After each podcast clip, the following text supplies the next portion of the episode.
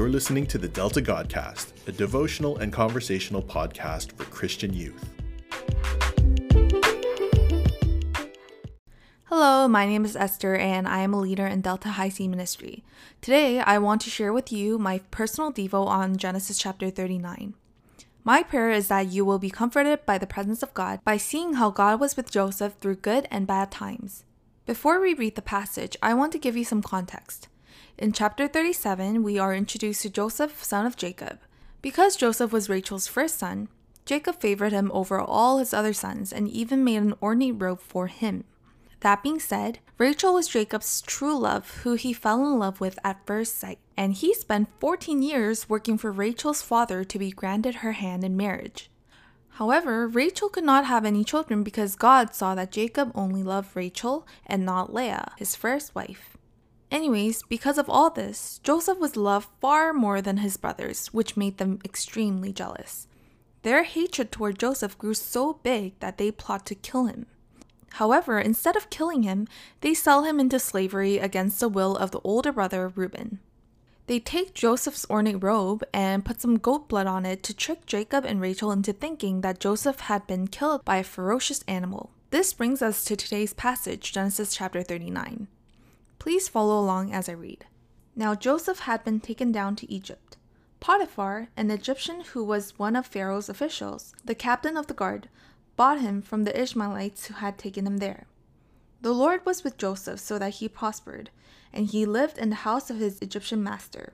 When his master saw that the Lord was with him and that the Lord gave him success in everything he did, Joseph found favor in his eyes and became his attendant.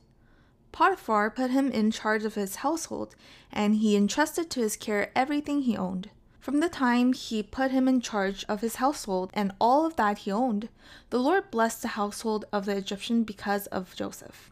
The blessing of the Lord was on everything Potiphar had, both in the house and in the field. So Potiphar left everything he had in Joseph's care with Joseph in charge.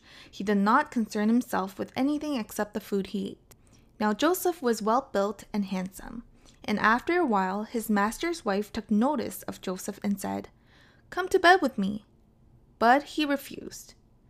With me in charge, he told her, my master does not concern himself with anything in the house. Everything he owns he has entrusted to my care. No one is greater in this house than I am. My master has withheld nothing from me except you, because you are his wife. How then could I do such a wicked thing and sin against God? And though she spoke to Joseph day after day, he refused to go to bed with her or even be with her. One day he went into the house to attend his duties, and none of the household servants was inside. She caught him by his cloak and said, Come to bed with me. But he left his cloak in her hand and ran out of the house. When she saw that he had left his cloak in her hand and had run out of the house, she called her household servants. Look, she said to them, this Hebrew has been brought to us to make sport of us. He came in here to sleep with me, but I screamed. When he heard me scream for help, he left his cloak behind me and ran out of the house. She kept his cloak beside her until his master came home. Then she told him the story. That Hebrew slave you brought us came to me to make sport of me. But as soon as I screamed for help, he left his cloak beside me and ran out of the house. When his master heard the story his wife told him, saying, This is how your slave treated me, he burned with anger. Joseph's master took him and put him in prison the place where the king's prisoners were confined. But when Joseph was there in the prison, the Lord was with him. He showed him kindness and granted him favor in the eyes of the prison warden. So the warden put Joseph in charge of all those held in prison. The warden paid no attention to anything under Joseph's care because the Lord was with Joseph and gave him success in whatever he did. Amen. Now, Joseph was only 17 when he was brought by Potiphar, one of Pharaoh's officials. Imagine being separated from your mother, father, and your family and everything you are familiar with. Back then, they had no iPhones. They didn't have a postage system. So that meant no FaceTime, no Zoom, no emails, or mail for that matter. Can you imagine how afraid and lonely he might have been? We live in a sinful world with sinful people, and we ourselves may be the ones inflicting pain on others, and sometimes others may inflict pain on us. And because of that, we end up in terrible circumstances at times. First, Joseph's brothers sold him into slavery, and then his master's wife falsely accused him of sexual assault, and then he got prisoned for that. Have you ever felt betrayed, misunderstood, depressed, and lonely? What was your response to it? I want to remind you a beautiful truth in this passage. First, in verses 2, 3, and 12, it repeatedly says, The Lord was with Joseph. When you feel like you are all alone, God is with you. When you feel misunderstood, God knows everything. You can rest assured that God will take care of you in whatever circumstance you find yourself in. But in order to have this sort of fellowship with God, we really need to look back at your life, your heart, and ask yourself Did I ever repent of my sins? Did I fully put my faith in Jesus and his completed work of salvation? Unless you realize the need to be forgiven, unless you realize that you cannot be saved apart from Jesus, unless we repent, we cannot be with God. Remember, God did everything to be with you, just like He was with Joseph. He gave His one and only Son, Jesus Christ, to receive the full punishment of God so that you could be with Him forever. I mean, isn't it too good to be true? But it is true. God has everything taken care of so that all you need to do is repent and put your trust in Jesus. You know, people will fail you and you will even fail yourself. And like Joseph, you too may be placed in depressing circumstances where you think nobody understands. But God is perfect, He doesn't sin or make mistakes. And do you know what the best news is? This perfect and almighty God who holds the universe in His hands also wants to be in a close relationship with you. He will never disappoint you, and He will never leave you nor forsake you. So, what are you waiting for? Don't struggle alone, but bring them to God. Let me end by reciting one of my favorite hymns. What matters where on earth we dwell? On mountaintop or in the dell, in cottage or a mansion fair? Where Jesus is, tis heaven there. Let's pray. Dear Father God, it is truly amazing that you want to be close to us. Even when we were sinners who rejected you, Jesus gave up everything and suffered on our behalf so that we can be in close fellowship with you forever. Thank you so much. We pray that in whatever circumstance that we find ourselves in, we will remember that you are there beside us. You are the ultimate comforter, and while everything else fails, you remain faithful. You are a good God, and we cannot help but love you. Help us to trust in you more and more. We pray this in Jesus' name. Amen.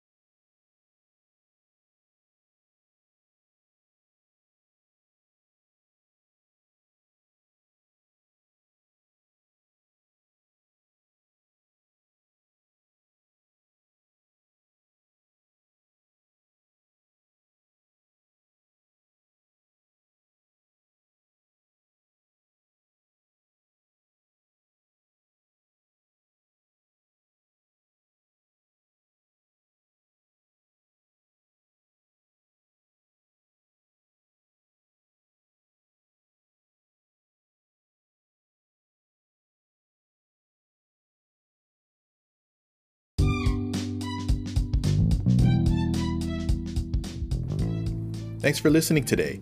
The Lord be with you in everything you do for the glory of God.